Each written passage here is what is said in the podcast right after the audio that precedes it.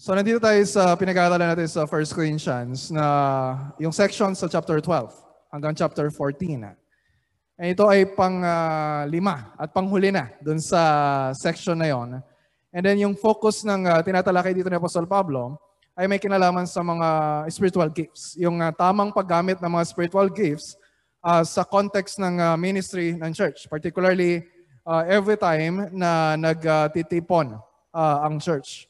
And then, uh, last uh, week, ang uh, focus ng pag-aaral natin ay may kinalaman doon sa yung prioridad ng uh, prophecy o yung pagkasalita ng mensahe galing sa Diyos uh, na mas higit kaysa sa speaking in tongues na in, walang interpretation at syempre hindi naintindihan uh, kung walang interpretation. And yung focus ng uh, uh, pinag-aaralan natin. Eh? Kasi maaaring sabihin na iba sa, sa atin ay walang wala namang issue sa atin uh, speaking in tongues. Wala nga nag speaking in tongues dito. So I don't know uh, kung meron. Maybe sa bahay. I don't know. Pero yung point niya dito na anumang ginagawa natin sa ministry ng church ay dapat na kaayon at dapat doon sa paraan na ayon sa layunin ng Diyos na sinasabi sa verse 5 so that the church uh, may be built up para sa church, para sa ikabubuti ng church, para sa ikatitibay ng church. And then, so the last five weeks na pinag-aaralan natin ito, I hope nakikita natin, mahalaga ang church. Mahalaga ang mga pagtitipon ng church, especially what we do every uh, Sunday morning. This is essential.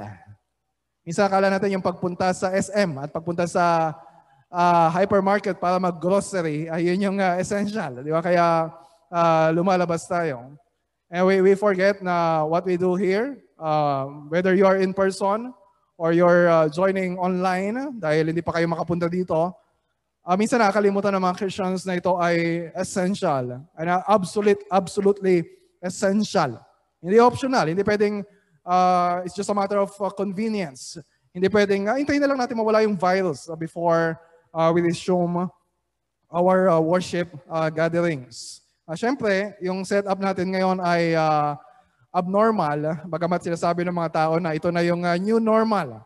Pero honestly, ayoko na uh, for uh, the next 5 years, 10 years, na yung iba nandito, tapos yung uh, iba sa inyo ay nasa Zoom, uh, na ngayon ay hindi ko kayo nakikita kung uh, uh, anong ginagawa ninyo or uh, whether you are listening attentively. Sana uh, nakikinig kayong lahat. So yung mga na Zoom, nakikinig ba kayo? Okay, I hope you are listening kahit uh, we cannot see uh, kung ano yung uh, sitwasyon ninyo dyan. I, I don't want this to be uh, new normal.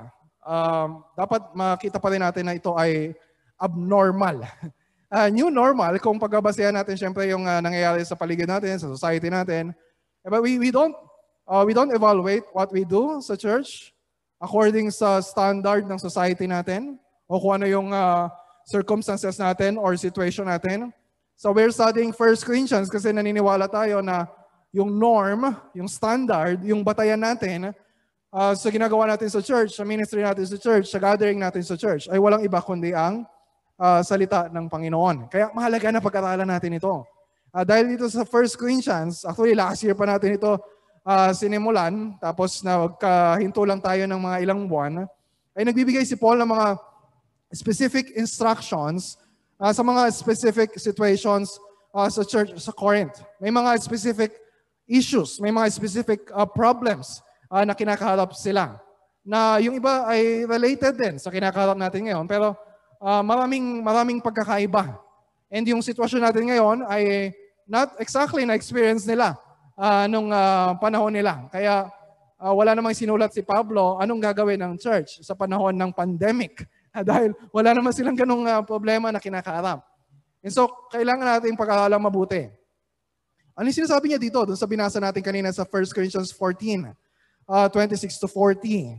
Hindi pwedeng basta kung ano sinabi niya, yun na exactly yung gagawin natin. Uh, yung application natin ng Word of God ay hindi laging merong one-to-one correspondence. Ibig sabihin, hindi directly applicable sa atin lahat ng mga commands uh, dito sa scripture. Although merong ilan na makita natin na talagang uh, directly uh, applicable sa atin. Pero ang role ko as a preacher at ang role ninyo bilang tagapakinig ay maintindihan nating mabuti. Ano ba yung underlying na theological foundation o principle na pinanggagalingan ng mga instructions ni Paul sa Corinth na kapag nakita natin yung uh, mga foundational principles na yon, wala man tayong issue tungkol sa nagkakagulo sa speaking in tongues uh, or nagkakagulo sa, sa prophecy or practice ng spiritual gifts. Iba nga yung situation natin ngayon, parang, parang walang ang gulo na nangyari, parang, parang sobrang tahimik. Uh, di ba? Parang walang, uh, uh, wala masyadong uh, galawan, wala masyadong mga activities. Pero sa unique situation natin, paano natin i-apply yung yung um, nasa ilalim na theological foundation ng itinuturo dito uh, ni Apostol Pablo. At kapag nakita natin yung foundation na yon as a church, bilang mga pastors, mga elders, mga members ng church, ay sama-sama tayo na we build on that foundation uh, sa application nito uh, sa specific uh, issue sa church. Okay? So actually, tutuloy lang natin yung uh, pinag-usapan natin last week about prophecy, uh, speaking in tongues. Uh, kung hindi pa ninyo naririnig yon, ay uh, uh, you can uh, watch or listen uh, doon sa recorded uh, message na yon. Uh, pero dito, meron siyang mas specific na sasabihin na instruction. Ganito exactly yung gawin ninyo para mas maging maayos, para mas uh, makatulong sa church yung pag-practice ninyo ng spiritual gifts. When you look at verse 26, tingnan niyo yung transitional phrase na ginamit niya. Ang sabi niya sa English, What then, brothers? What then? Brothers. Di ba, paulit-ulit yung ginagamit dito sa 1 Corinthians, brothers and sisters. And this is a term of endearment. Hindi lang niya ina-address sila na mga kapatid. Uh, pinapaalala din sa kanila, pinapaalala sa atin, na yung pinag-uusapan dito ay uh, this is a family issue.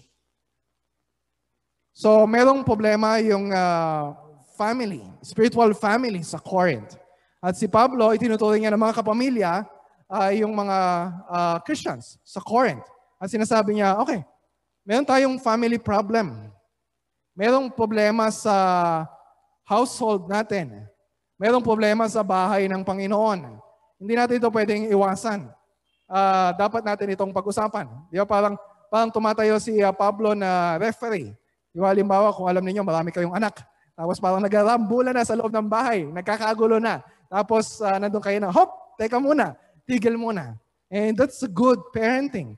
Kaysa naman sabihin mo, oh, bahala kayo, magambulan kayo dyan, uh, magkasakitan kayo. At ganito yung uh, ginagawa dito uh, ni Apostol Pablo. Sabi niya, okay, kung totoo yung mga nauna kong sinabi, at siyempre totoo, dahil ito ay salita ng Panginoon, about yung purpose ng spiritual gifts for the building up of the church, ano na ngayon? Ano nang gagawin ninyo ngayon? Kung naalaman ninyo na mahalaga pala na yung salita ng Diyos ay talagang nauunawaan. That's why we prioritize prophecy uh, kaysa sa speaking in tongues. And so sabi niya, kaya mga kapatid, ito ngayon ang narapat niyong gawin sa inyong pagtitipon. Sa sali ng magandang balita, Biblia, ganito ang ibig kong sabihin mga kapatid.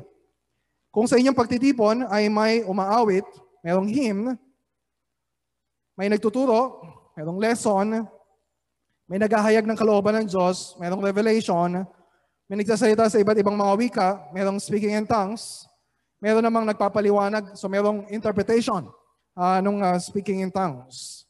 So nagbigay lang siya dito ng mga sample ng spiritual gifts. Nagbigay lang siya dito ng mga activities na ginagawa uh, every time we gather uh, as a church. So hindi ito kompleto. So ang point niya dito, kahit anong gagawin natin, every time we gather as a church, to exercise yung spiritual gift na bigay sa atin ng Panginoon, sabi niya, wag lang natin basta gawin. Ministry is not just about activity. Although tinatawag natin na gawain, di ba? Gawain ng Panginoon when we refer to uh, uh, mga ministry activities. Pero kay Paul, this is not just about involvement. Hindi lang ito pagiging active sa ministry. Mahalaga, hindi lang kung ano yung ginagawa natin. Mahalaga na hindi lang basta meron tayong ginagawa sa church. Mahalaga kung ano ba yung paraan na ginagamit natin doon sa ginagawa natin. Mas mahalaga kung ano ba yung layunin natin o yung motivation natin doon sa mga ginagawa natin. Kaya yung sinabi niya uh, doon sa first, uh, first verse. Sabi niya, let all things be done for building up. Gawin ninyo ang lahat ng iyan sa ikapagpapatibay na iglesia. So yung word na ginamit niya doon sa ikapagpapatibay, building up, ay ginamit niya dito, ginamit niya na rin na tatlong beses doon sa uh, pinag-aralan natin, na passage uh, last week. Ito ay galing sa word na oikodome. Oikos, bahay. So ito, parang ginagawang bahay. Uh, nagpapagawa ng bahay o pinapatibay na bahay.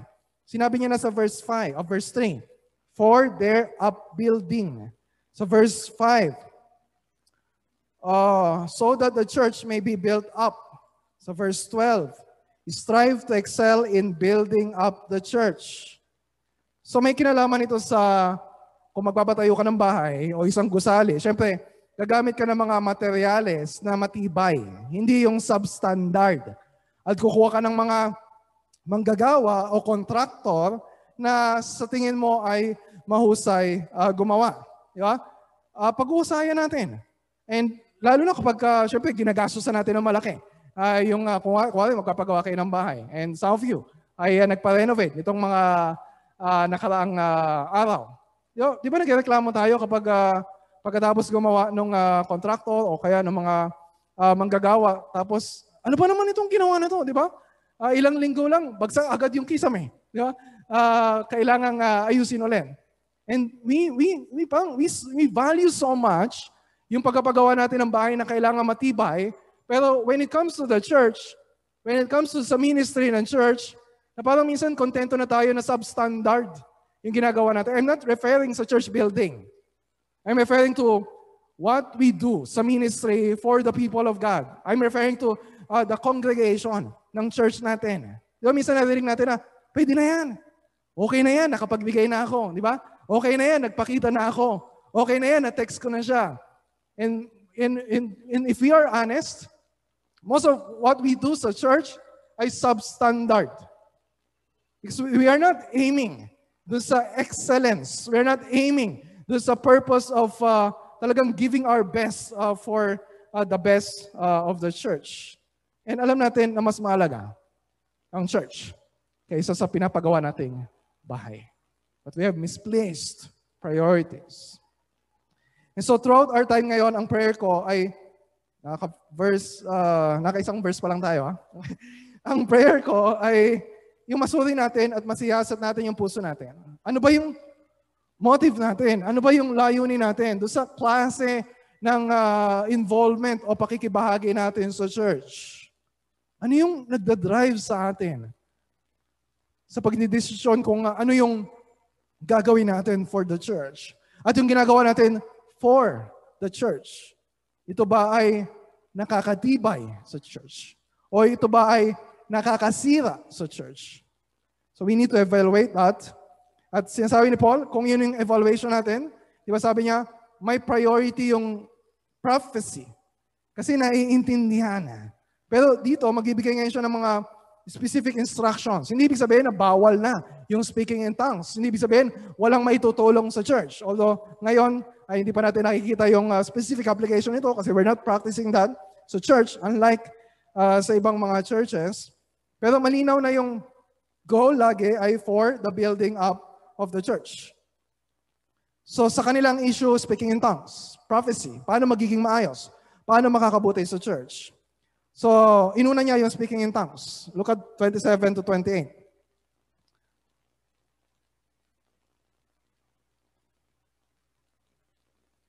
Verse 27.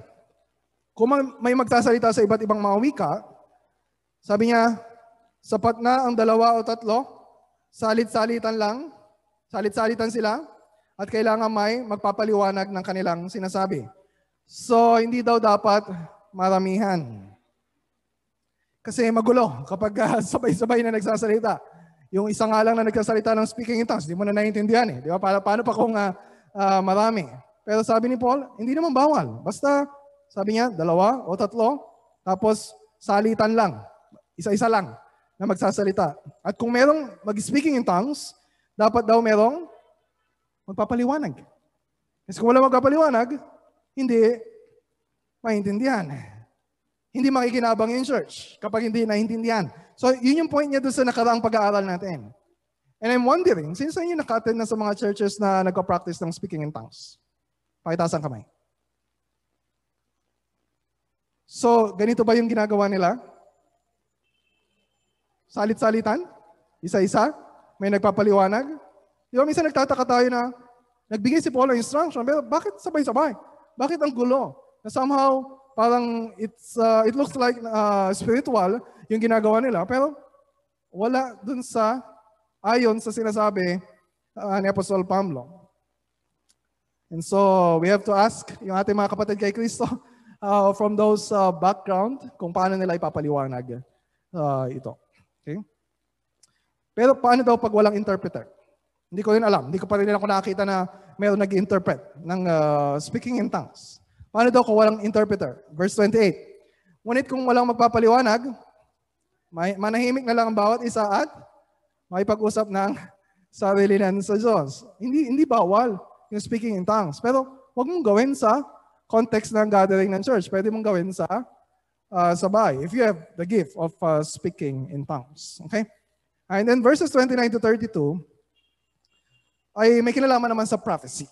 Although sinabi niya na para sa kanya, mas priority ang uh, uh, prophecy, uh, pero hindi, not necessarily, ay uh, makakatulong na sa church kapag uh, hindi naman ginawa ng uh, maayos. So, nagbigay siya ng instruction dito, sabi niya sa verse 29, hayang magsalita ang dalawa o tatlong tao. So, ganun din, dalawa o tatlong tao na tumanggap ng kaloob na makapagsalita ng mensahe mula sa Diyos. So, gift of prophecy at timbangin naman ng iba ang mga uh, sinasabi nila. So hindi rin sabay-sabay, hindi rin automatic na kung ano yung sinabi, kahit na maintindihan mo, kasi common language, yung uh, prophecy, maintindihan mo. Pero not necessarily, tatanggapin mo na. Kapag may nagsabi ng tao na narinig ko na sinasabi ng Panginoon at sinasabi sa iyo na next year, sa oras din na ito, ay makakapag-asawa ka na. Ah, amen. Praise the Lord. Naniwala ka naman agad at uh, hindi in-evaluate yung uh, sinabi niya kung talaga ba yun ay galing sa Panginoon. Sabi dito, timbangin muna ng iba. So may, merong role ang buong church to evaluate. Uh, sino man nagsasalita at sinasabi na yung sinasabi niya ay galing sa Panginoon. Pero syempre yung ating uh, primary or ultimate standard kung ano yung Word of God ay yung Scripture. Yung nakasulat na uh, salita ng Panginoon. And we have a corporate responsibility na i-evaluate kung ano yung tinuturo sa church. Hindi ko mo sinabi ni Pastor. Sabi ni Pastor, uh, ganito, yun na agad yung paniniwalaan ninyo. I don't want you to believe every word na sinasabi ko. Sinasabi dito ng Apostol Pablo, timbangin natin. Yung mga nagtuturo ng salita ng Panginoon, sukatin natin. Yung ba ay naayon sa ipinahayag ng Diyos sa Biblia about His character, about His plans, about His purposes. Yung ba ay nakaayon sa plano ng Diyos na pagliligtas sa ginawa ng Panginoon sa Kristo? Yung ba ay naka-anchor uh, sa mabuting balita ni Kristo? Yung ba ay nagpapakita kung ano talaga yung dapat na buhay uh, ng isang Kristiyano?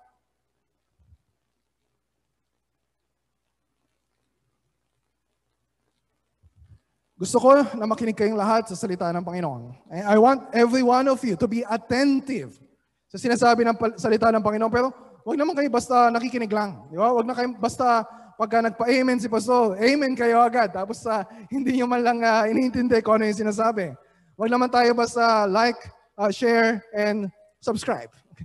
like, share, and uh, amen lang uh, doon sa mga uh, sinasabi. So makinig mabuti, mag-isip na mabuti.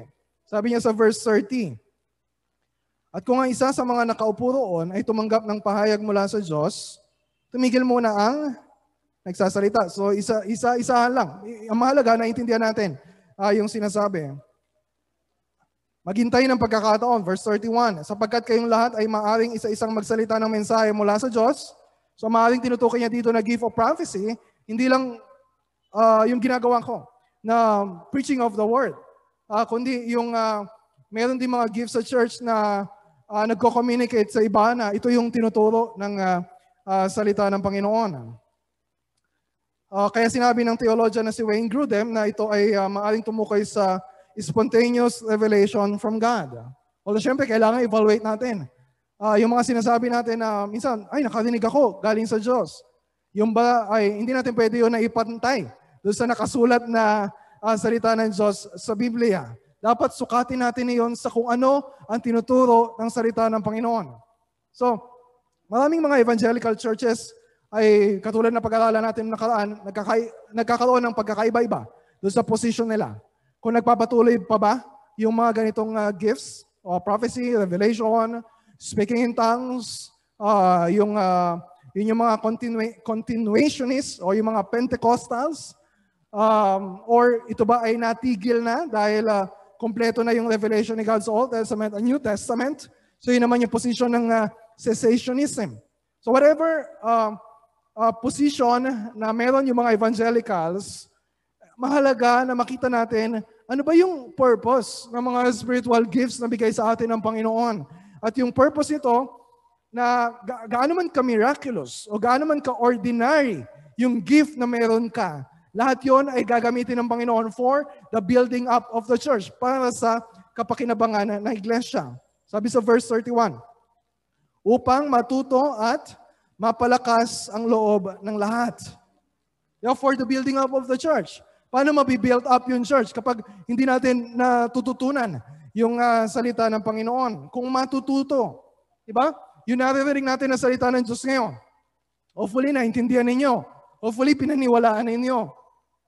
Pero meron din tayong responsibility na ituro ito sa iba. Ipaliwanag ito sa iba. Kung meron tayong mga kasama sa bahay na wala dito, hindi sila naka-join sa Zoom, we have a responsibility to communicate the Word of God sa kanila. Hindi natin pwedeng sabihin na, ay, wala naman akong gift of prophecy. Wala naman akong gift of preaching. Wala naman akong gift of teaching. So ano man yung magagawa natin to disciple others, gawin natin para sa ikatututo natin at ikatututo din ng iba. And sabi pa, that all may be encouraged. Kailangan, kailangan natin ng encouragement, lalo na sa panahon ngayon. And it's not, it's not just our duty, ng mga pastors, mga elders to encourage every member of the church. And talagang our hearts are broken. Kapag uh, nakabisita kami, lalo na sa mga mas nakatatanda na member ng church natin, na talagang gustong-gusto na nilang pumunta dito, talagang kailangan, kailangan nila ng encouragement. At ako parang gusto ko na sila na ipuslit, itatago ko lang sila sa isang sulok para hindi mahalata na meron dito na uh, over uh, dun sa age limit. Kasi they need encouragement. Like kalimbawa, puntahan ninyo si Ate Josie sa bahay nila. Di ba? Makita pa lang kayo, iiyak na kaagad yon. And yung iba ding mga members natin. And it's not just our responsibility to encourage them. It's all, lahat tayo, so all may be encouraged. Lahat matututo.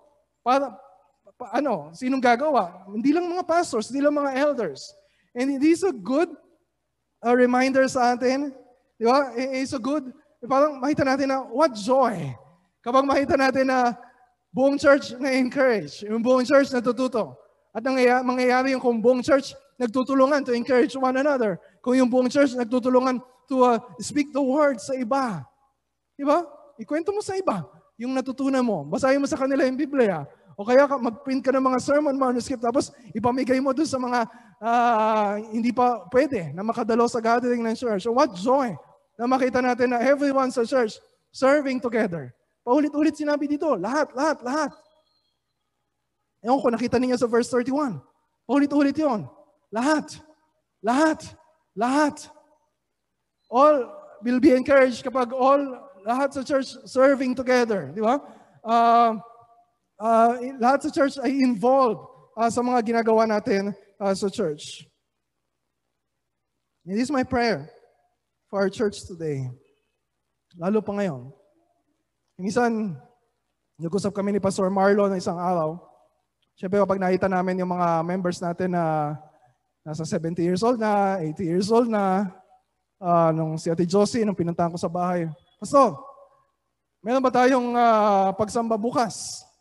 Pinuntahan ko siya lunes. At para sa kanya, parang laging ngayon o bukas yung araw ng pagsamba dahil na medyo uh, hindi, hindi na niya naalala kung uh, anong araw. Diba, ando yung, ando yung, hindi, hindi ko ma-explain yung feeling na we have members na hindi pwedeng pumunta sa gathering, pero gustong-gustong pumunta. Iba parang, sa pakiramdam ko, feeling ko, itong si Ate Josie, mas magkakasakit. Mas mapapadali yung buhay niya kapag hindi siya makakarating dito.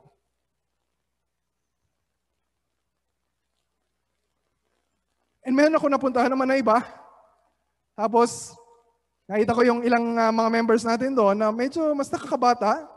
Malakas naman. Feeling ko malakas yung resistensya. Tapos, uy, sa linggo ah, uh, pwede na kayo pumunta sa church. Marami yung bakante na uh, upuan. Tapos, I, I don't even sense yung eagerness o yung longing. Hindi ko alam, parang, parang blanco yung uh, face nila kapag i-invite ko sila sa gathering ng church. And maybe some of them, kahit nga sa Zoom, wala pa rin eh. Hindi mo pa rin nakikita. Iba, i-message mo sa messenger. Hindi ko alam, siguro binlock na ako nito sa uh, messenger para hindi niya mababasa yung mga uh, yung mga message ko. You know, it's frustrating uh, for us pastors kapag ganun. Pero may prayer for our church na mas lalo tayong ma-encourage ngayon, mas lalo tayong uh, uminit sa pagsamba kasi ang daming members natin tinamaan ng virus. Uh, ang tinutukoy ko, hindi lang si, si Ate Neneng, ay tinamaan talaga ng COVID-19. Uh, Nag-recover siya ngayon sa, uh, sa sakit. Pero sa tingin ko, mas maraming members natin ang tinamaan ng virus. Ibig sabihin, sobrang naapektuhan nitong pandemic. Pati yung relasyon nila sa Panginoon, pati yung relasyon nila sa church, ay nawawala na. At para sa akin, para sa atin, yun yung mas malalang sakit. I'm not underestimating. Hindi ko binabaliwala uh, yung threat ng coronavirus. But we need to recognize kung ano yung mas mahalaga. E naniniwala ako na dating ang araw, ibabalik ulit ng Diyos yung init natin sa pagsamba, ibabalik ulit ng Diyos yung init ng paglilingkod natin sa church, at gigisingin ng Panginoon yung marami ng mga Christians na natutulog, yung damdamin ngayon sa pagsamba sa Panginoon yung kanilang spiritual na kalagayan. And so, I'm excited for that day na dumating ulit. Hindi ko alam ano mangyayari next week. And I hope magkaroon na tayo ng Lord's Supper next week and renew our church covenant. And we'll have a members meeting later this uh, November. I'm so excited na dumating yung time now we can all gather together as a church family, di ba? Nagtutulungan, encouraging one another, exercising our gifts for one another. Nakaka-excite yun. And para sa iba yung problema natin sa problema sa mga taga-Korinto. Ngayon, medyo hindi mo maramdaman yung excitement uh, ng mga Christians sa gathering. Di ba? Siyempre, andun yung fear natin na uh, magkadikit-dikit, magtabi-tabi, kumanta ng malakas, uh, uh, kasi baka tumalsik. Pero sa Corinth ay sobrang excited naman sila. Parang sobrang, uh, sa sobrang excitement nila, nagkakagulo na sila sa church. Kaya nagbigay ng reminder si Paul sa kanila na yung evidence ng power ng Holy Spirit sa church ay hindi nakadepende doon sa mga spectacular display, yung nagkakagulo, di ba? Yung mga kung ano-anong sinasabi, o kaya sobrang lively na kanilang worship. Sinasabi, pinapaalala niya dito na ano ba yung fruit of the Spirit? Di ba yung fruit of the Spirit din ay self-control? Di ba kasi akala na iba kapag ikaw ay uh, uh, filled with the Holy Spirit, para kang na-possess ng uh, kakaibang espiritu at hindi mo na alam yung ginagawa mo. Di ba? Hindi mo na alam kung ano yung mga pinagsasabi mo. Kaya pinaalala dito ni Paul sa verse 32, ang kaloob ng pagsasalita ng mensahe mula sa Diyos ay dapat napipigil ng mga tumatanggap ng kaloob na yon. Evidence ng fruit of the Spirit ay yung self-control. So, kailangan mayroong kaayusan sa ginagawa natin sa church. So, so far, sa pag-aaral natin ngayon, nakita natin na yung mga spiritual gifts ay hindi lang mainly about dun sa pinapakita natin ng mga ginagawa natin uh, sa ibang tao. It's not about us. It's not about uh, serving our own interests or our own agenda. Ito ay para sa church. Ito ay para sa Baliwag Bible Christian Church for building up the body of Christ. Ano mang meron tayo na gift, ano mang resources na meron tayo, anumang uh, strength na meron tayo, anumang finances, financial resources na meron tayo, we are not free na gamitin yung mga yon ayon sa personal preferences natin. Ito ay dapat na ayon sa sinasabi ng salita ng Diyos sa Biblia. Hindi lang din ayon sa kung ano yung nakagawian natin personally o nakagawian natin na ginagawa natin sa church. Traditionally, ito ay dapat nakaayon sa ano yung purposes ng Panginoon. Bakit? Kasi we reflect kung sino ang Diyos. We reflect kung anong paniniwala o pagkakilala natin sa Diyos sa mga ginagawa natin sa ministry. It's not just about a reflection ng personality natin o ng preferences natin. Ministry is a reflection of our knowledge of God. So kaya napakahalaga yung ginagawa natin sa church ay makita natin na salamin ng pagkakakilala natin sa Diyos. Kaya pinag-aaralan natin ito mabuti. Kaya kailangan maingat tayo sa mga ginagawa natin sa ministry. Hindi tayo basta gawa, gawa, gawa, gawa lang ng gawa para masabi na, oy, may ginawa ako, oy, active ako, oy, involved ako. We need to evaluate na mabuti kung yung ginagawa ba natin, yung level ba ng involvement natin ay nakaayon sa karakter ng Panginoon. So kaya inilatag niya sa verse 33, yung key theological principle dito sa kanyang tinatalakay. Look at verse 33. Sabi niya doon ano?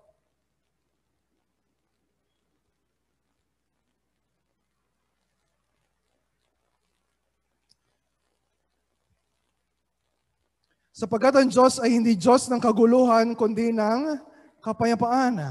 But God is not a God of confusion, but of peace. Kasi yun yung problem sa, sa Corinth, confusion.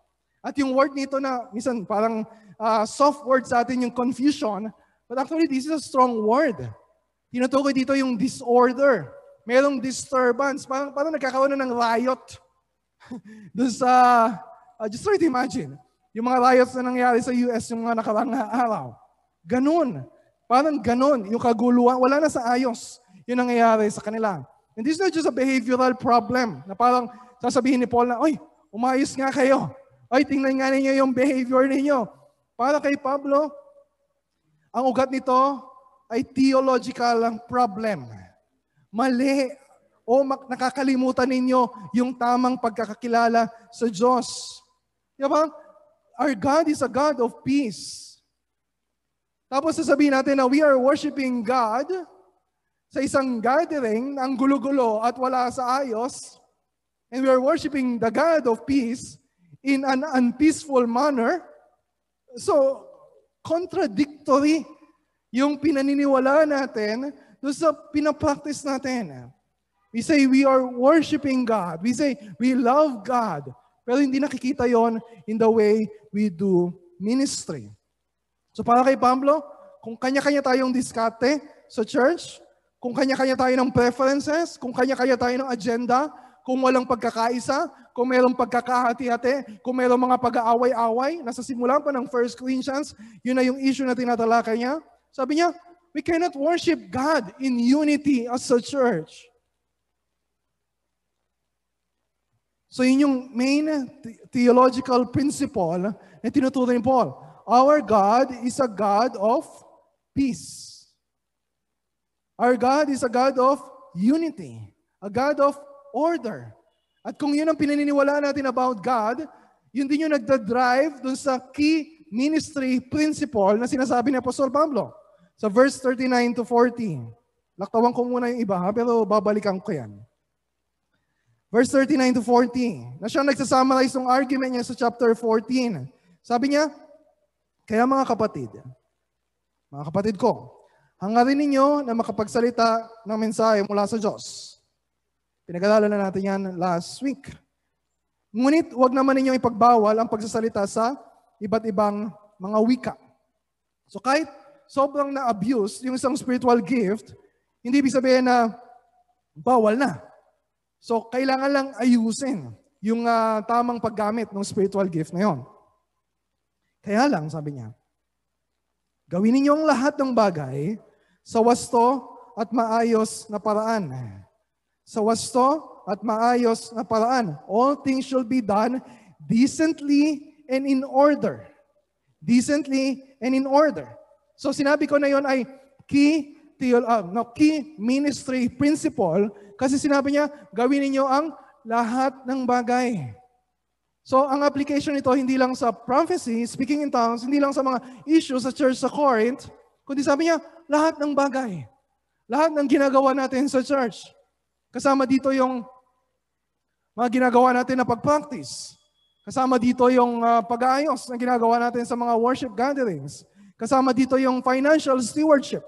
Kasama dito yung mga meetings ng uh, Council of Elders. Kasama dito yung uh, uh, children disciple making. So mamaya mayroong Zoom Sunday School. Uh, yung mga bata. Kasama dito everything na ginagawa natin sa church. Dapat daw ay may kaayusan decently and in order. Maliwanag ba yung tinuturo dito ni Paul? Maliwanag ba? Kasi sa pag-pitch ko, sinisikap ko din na may turo ito sa inyo ng nasa maayos na paraan na hindi magulo at uh, hindi na naiintindihan. So maliwanag ba yung tinuturo dito ni Paul? Sabihin nyo lang kung hindi kasi pwede ko namang ulitin. Okay? Ulitin natin. O, i-replay na lang natin mamaya. Naka-record naman ito. Pero yung point dito, tapos na si Paul. Doon sa gusto niyang talakayin. Dito sa issue sa chapter 14. Pero, meron ako nilaktawan kanina. Na merong inuna si Paul bago niya sabihin yung summary statement sa 39 to 40. Mula verse 33, doon sa second half ng verse 33, tignan ninyo. Hanggang verse 35, meron siyang binanggit dito na narinig ninyo sa scripture reading yon. Yung mga babae ay bawal magsalita. Hmm. Pinag-aralan na natin to sa chapter 11, verses 2 to 16. When we talk about yung issue ng head covering uh, sa church sa Corinth bilang uh, simbolo ng submission ng babae sa God-ordained leadership uh, ng mga lalaki. Pero dito sa chapter 14, ay may kinalaman sa role ng mga babae sa pagsasalita sa worship gatherings ng church. So hindi ito off topic kasi ang concern dito ni Paul ay magkaroon ng order uh, sa church. And so sa kanila malamang ang issue nagkakaroon ng kaguluhan dahil sa mga babae na nagsasalita uh, sa church. And so ang concern ni Paul ay magbigay ng instruction para magkaroon ng kaayusan. Yung order. Ano yung order? Ano yung order ng uh, pagkakalika ng Diyos sa lalaki at sa babae. So, lilinawin yon ni Apostol Pablo. And merong iba na nagsasabi, ay, para lang ito sa Corinth. Kasi magulo sa kanila eh. Uh, ayaw mag-behave ng maayos yung mga babae doon. Para lang ito sa Corinth. Pero when you look at verse 33, yung second half, anong sabi doon ni Paul? Gaya ng dapat mangyari sa lahat ng iglesia ng mga hinirang ng Diyos. So hindi lang sa church sa Corinth, sabi niya, all the churches. Ala, ang mga babae ay kailangang manahimik sa mga pagtitipon sa iglesia. Para ba itong uh, nakamute uh, sa Zoom at hindi ka na makapagsalita? Sapagkat hindi pinapaintulot sa kanila sa ganong mga pagtitipon ang magsalita. Kailangang sila ipasakop gaya ng sinasabi ng kautusan. Kung mayroon silang nais malaman, magtanong sila sa kanilang asawa pagdating nila sa bahay. Sapagkat kaya magsalita ang isang babae sa loob ng iglesia.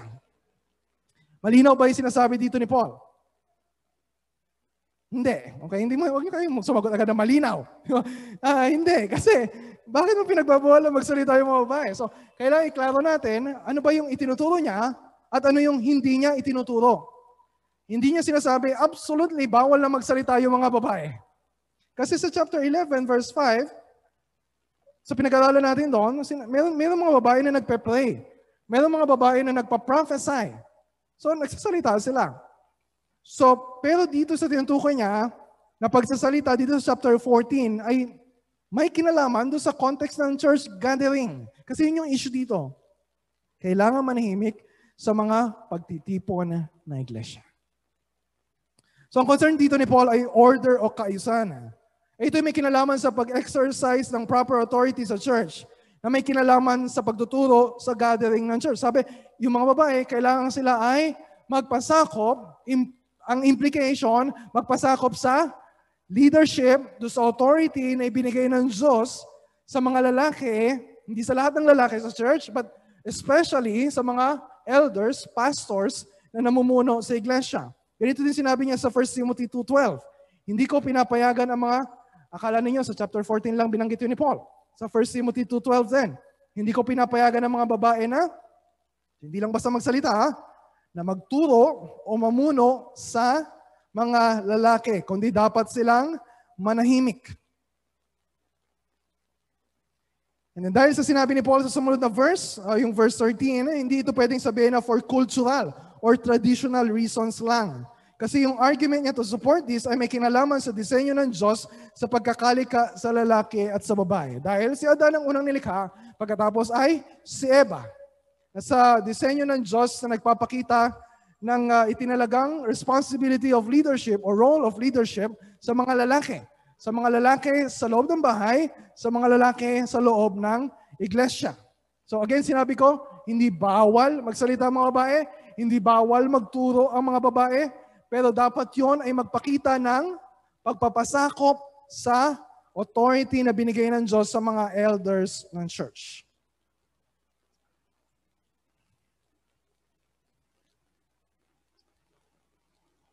Hindi, hindi lang sa church, pati sa bahay. Kasi sabi sa verse 35. Sabi sa verse 35, na yung mga babae, assuming may asawa sila, syempre, assuming na Christian yung asawa nila, sabi, magtanong sila sa asawa nila sa bahay. So sa halip na uh, dito magkagulo sa pagkasalita, magtanong sa asawa sa bahay. Hindi ibig sabihin na bawal magtanong sa pastor, hindi ibig sabihin na bawal magtanong sa iba. Okay? Uh, we need to make that clear. And so assuming na yung lalaki naman ay nag-exercise ng loving and spiritual leadership sa family. And that's the problem ngayon. Hindi lang yung mga babae ang may problema. Pati yung mga lalaki na ayaw manguna. So the problem is not just yung lack of submission ng mga babae, ang problema din ay yung lack of leadership uh, sa mga lalaki. Sinabi ni Pablo din na kahiya-hiya. Bakit niya sinabi sa verse 35 na kahiya-hiya yung mga babae na magsalita? Dahil ba nakakahiya yung sasabihin nila? No. Dahil when they when they are doing that, in a way na nag-exercise ng authority, Halimbawa, speaking to the whole church, like preaching the word, ay nababaligtad yung uh, order o yung disenyo ng Diyos sa lalaki at sa babae. Eh, hindi lang sa babae. Kaya din sa mga lalaki na they are relinquishing yung kanilang responsibility to lead their families, to lead our churches. At hindi ginagampanan yung kanilang responsibility. So these are reminder na just sa mga babae na lumugar o uh, umayos uh, sa mga uh, ginagawa sa ministry ng church, but sa mga lalaki din, na magsikap tayo na mag-aaral ng salita ng Panginoon. Magsikap tayo na magturo ng salita ng Panginoon. Dahil paano kung yung mga babae umuwi sa bahay, tatanungin yung mga asawa nila. Tapos yung mga asawa naman, ha? Wala namang maisagot. Dahil hindi, walang disiplina sa pag-aaral sa salita ng Panginoon. So hindi lang mga babae ang may problema sa humble submission, sa God-ordained authority sa bahay o sa church. Pati mga lalaki din ay may problema dahil kapag hindi natin ginagampanan yung responsibility natin, hindi tayo nagpapasakop doon sa authority ng Diyos. Hindi tayo nagpapasakop doon sa salita ng Panginoon na sinabi niya na gawin natin. And for Paul, that's prideful arrogance. Yon ay hindi hindi lang basta passivity. Yun ay kayabangan. Yun ay pagre-rebelde sa salita ng Panginoon. Kaya sabi niya sa verse 36, sarcastic, yung tono ni Pablo dito sa mga taga-Korinto. Sabi niya, inaakala ba ninyong sa inyo nagmula ang salita ng Diyos? O kailangan tumanggap nito? Kasi nandun yung tendency sa kanila na because they were more spiritually gifted, di ba, parang feeling nila, ang yabang-yabang nila. Feeling nila, sila lang yung dapat pakinggan. So kami mga elders, ako na pastor ninyo na nangangaral ng salita ng Diyos, ano may pagmamalaki ko?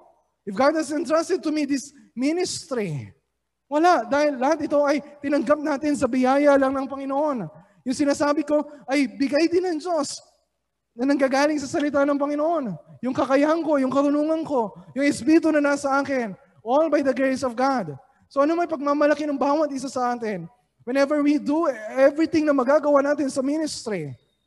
Sabi ni Paul sa early part ng 1 Corinthians, let him who boasts, boast in the Lord.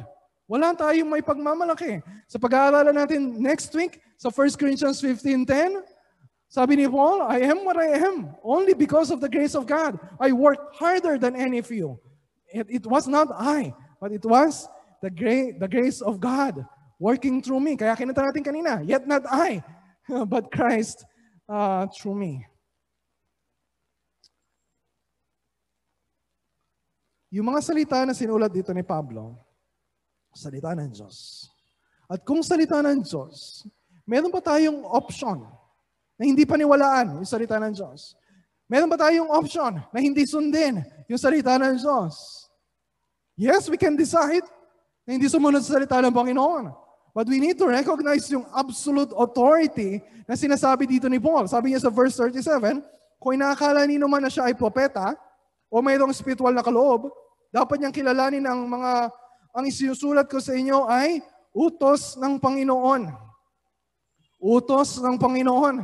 Sabi niya, sabi niya sa kanila, okay, meron kayong gift of prophecy, meron kayong gift of discernment, malalaman ninyo kung ang nagsasalita ay uh, galing sa Panginoon. So itong sulat ko ay alam ninyo na hindi galing sa akin. This is not just my suggestion. Hindi ito tips ng uh, isang uh, life coach. Hindi ito mga uh, parang pep talk uh, ng isang uh, counselor. Hindi ito uh, mga suggestions uh, ng isang kaibigan lang. Ito ay utos na galing sa Diyos.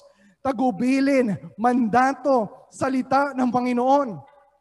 At kapag hindi natin iniintindi ang sinasabi ni Pablo, kapag hindi natin sinusunod ang sinasabi niya dito about spiritual gifts, about uh, leadership, about submission, about anything sa ministry.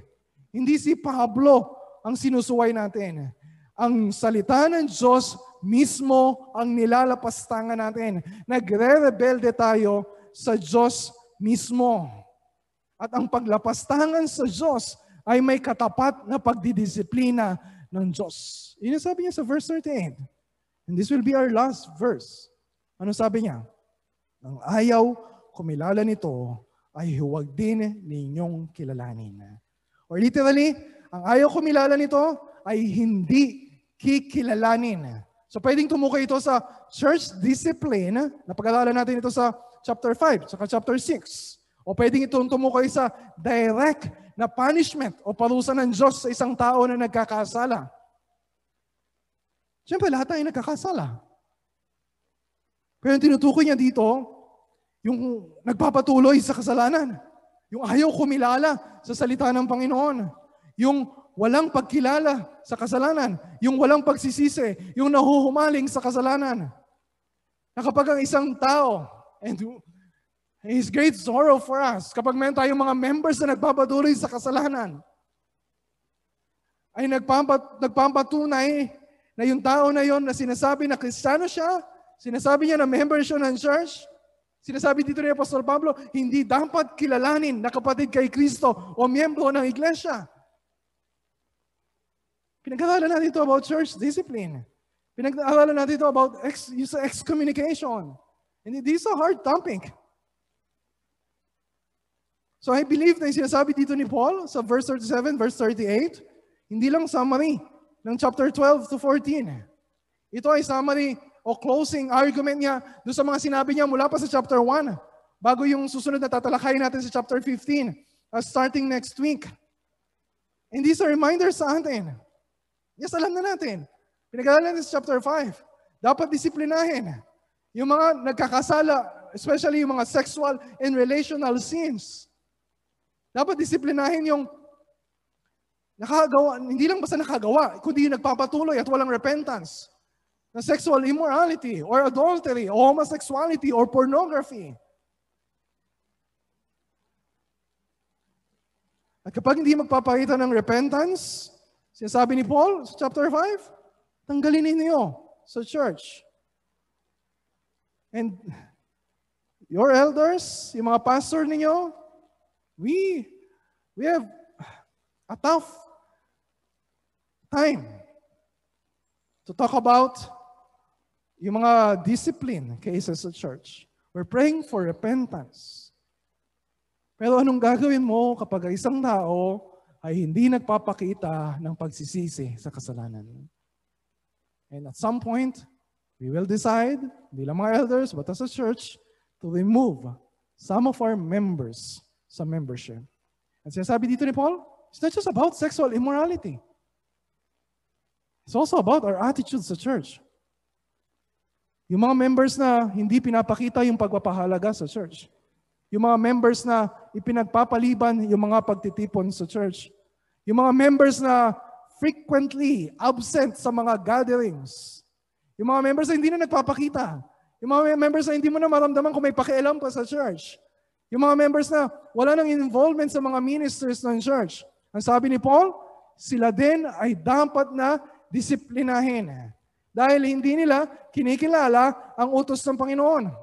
Dahil kapag hindi mo kinikilala, hindi mo pinapahalagahan ang disenyo ng Diyos sa church, kapag hindi mo ipinapahalaga ng church bilang pamilya ng Diyos, bilang katawan ni Kristo, ibig sabihin, hindi mo rin pinapahalagaan si Kristo na nagbigay ng kanyang buhay para sa iglesia. And how can you call yourself a Christian if you don't love the church, the body of Christ? And so again, We'll have a hard time sa mga susunod na araw to decide as a church kung sino yung mga members that we will remove from the membership. And this, serious? This will be controversial. Pwede maging offensive sa iba. Pero this is how we show our love for the church. This is how we show our love for Christ. This is how we show our love for the Word of God. So para kay Pablo, Ganyan kahalaga yung pagkakaunawa sa church. Ganyan kahalaga yung ecclesiology o yung doctrine of the church. Isa pa sa atin, hindi natin masyadong binibigyan ng pansin. Maraming mga Christians, sinasabi nila, ah, mas mahalaga yung doctrine of salvation. Siyempre, mas mahalaga uh, yung uh, soteriology o yung pag-usapan natin yung gospel of our salvation. Pero hindi natin pwedeng paghiwalayin yung gospel sa church. Pag-usapan natin next week na yung gospel sabi sa chapter 15 verse 3, of first importance. Pero hindi ibig sabihin na hindi mahalaga yung church. Sabi ni uh, Mark Dever dun sa kanyang book na The Church, The Gospel Made Visible, na yung church, yung church, ang unang-unang makikita ng mga tao na image or representation of the gospel. Bago pa man nila marinig yung mga sinasabi natin about the gospel. Meron tayong distorted view tungkol sa church kasi meron tayong distorted view tungkol sa gospel. At kung distorted yung uh, view and mga practices natin sa church, magiging distorted din yung witness natin ng gospel. Kasi what kind of gospel will we proclaim sa mga unbelievers? Kung hindi nila nakikita na in the church we are loving one another. Di ba sabi ng Panginoon, this is how all people will know that you are my disciples if you love one another. John 13, 35. So, yung relationship natin with Christ ay konektado, hindi natin pwede paghiwalayin sa relationship natin with the church. Dahil yung, yung church ay salamin ng gospel na pinaniniwalaan natin. And throughout, yung pinag-aaralan natin sa 1 Corinthians, ganito yung pinapakita ni Pablo sa mga issues sa church sa Corinth. It's not just about yung issue about their behavior, This is a gospel issue. Kung nananiwala tayo na yung gospel ay message of reconciliation, bakit nagkakahati-hati kayo? Sabi ni Paul, bakit nagkakampihan kayo? Bakit nag-aaway kayo? Hindi ba yun kontra, kontra yung sa gospel na pinaniniwalaan natin at pinapangaral natin sa iba? Kung naniniwala tayo ng gospel ay message of grace, bakit nagmamayabang pa tayo? As if meron tayong ginawa o naiambag sa kaligtasan natin. Di ba yon ay kontra do sa gospel of grace na pinaniniwalaan natin at ipinapangaral natin sa iba? Kung naniniwala tayo na yung gospel ay tinanggap natin mula sa banal na Espiritu, bakit namumuhay pa rin tayo sa kasalanan? Bakit namumuhay pa rin tayo sa kahalayan? Bakit nagbabatuloy pa rin tayo sa mga sexual na kasalanan? Bakit meron pa rin mga unforgiveness and bitterness uh, sa mga relationship natin? Hindi ba kontra yon sa gospel na pinaniniwalaan at ipinapangaral natin sa iba? Kung naniniwala tayo na yung gospel na tinanggap natin ay kompleto na dahil kay Kristo, bakit sa marriage natin o sa singleness ninyo, hinahanap nyo yung kakumpletuhan na yon, yung kasapatan na yon sa asawa ninyo o sa karelasyon ninyo o sa pinapangarap ninyo na maging karelasyon as if Christ is not enough for you. Di ba kontra yon sa gospel na pinaniniwalaan at ipinapangaral natin sa iba? Kung naniniwala tayo na yung gospel na tinanggap natin ay siya yung gospel na naglagay sa atin sa church bilang pamilya ng Diyos. Bakit hindi natin pinapahalagahan mabuti ang church? Bakit hindi natin ginagamit yung mga bigay sa atin ng Panginoon to serve the body of Christ? Di ba yung uninvolvement na yon sa church at sa ministry ay kontra doon sa gospel na pinaniniwalaan at ipinapangaral natin sa iba? And these are tough questions na nagpapaalala sa atin na yung paniniwala, pagpapahalaga, pakikibahagi natin sa church ay salamin ng paniniwala, pagpapahalaga, at pakikibahagi natin kay Kristo at sa mabuting balita ni Kristo. And next week, pag-uusapan natin kung gaano kahalaga yung mabuting balita ni Kristo niya. Let's pray.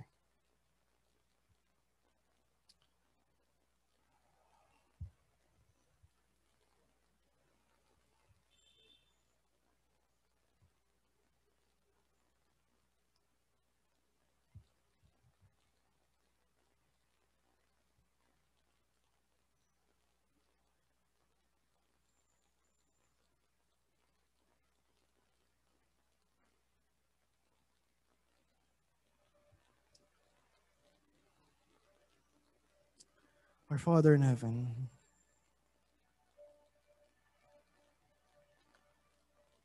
we ask for your forgiveness.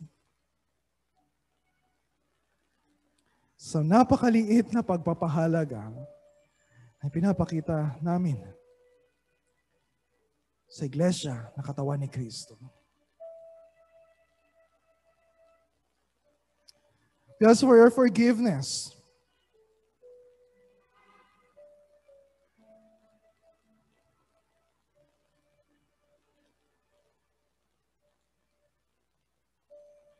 for acting, behaving in such a way that will discredit the glory of the gospel of Jesus. Patawad po, Panginoon.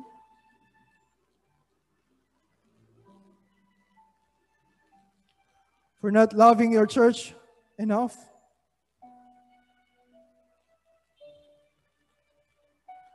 Paalala mo sa amin, O Diyos, ngayon, ang laki ng sakripisyo na ginawa ng Panginoong Isus sa krus para sa amin. Not just to save us, but to make a people for Himself. But to form and to form a church passionate for your glory. Passionate for, for your purposes. Loving one another. So Lord, I'm praying, Father, for baguhin mo puso ng bawat isa sa amin. Na makita namin kung gaano kaseryoso yung mga bagay na ito. That we don't belittle your commandments. Na huwag namin gawin na yung we are saved, nagagawing excuse we are saved by grace. Wala na kaming pakialam sa how we live a life of holiness. Wala na kaming pakialam how we live our lives as a member of the church, baguhin mo yung puso namin, baguhin mo yung isip namin, baguhin mo yung attitude namin. I'm just praying, Father, for the next few days that you'll motivate our hearts, you'll encourage our hearts, so that we will be more passionate, we'll be more zealous na gawin ang lahat, to sacrifice more, to serve more, to give more. Dahil You're serving a God na ibinigay ang lahat para sa amin. Baguhin mo kami, Panginoon. Ito pong aming dalangin sa pangalan ng Panginoong Yesus. Amen.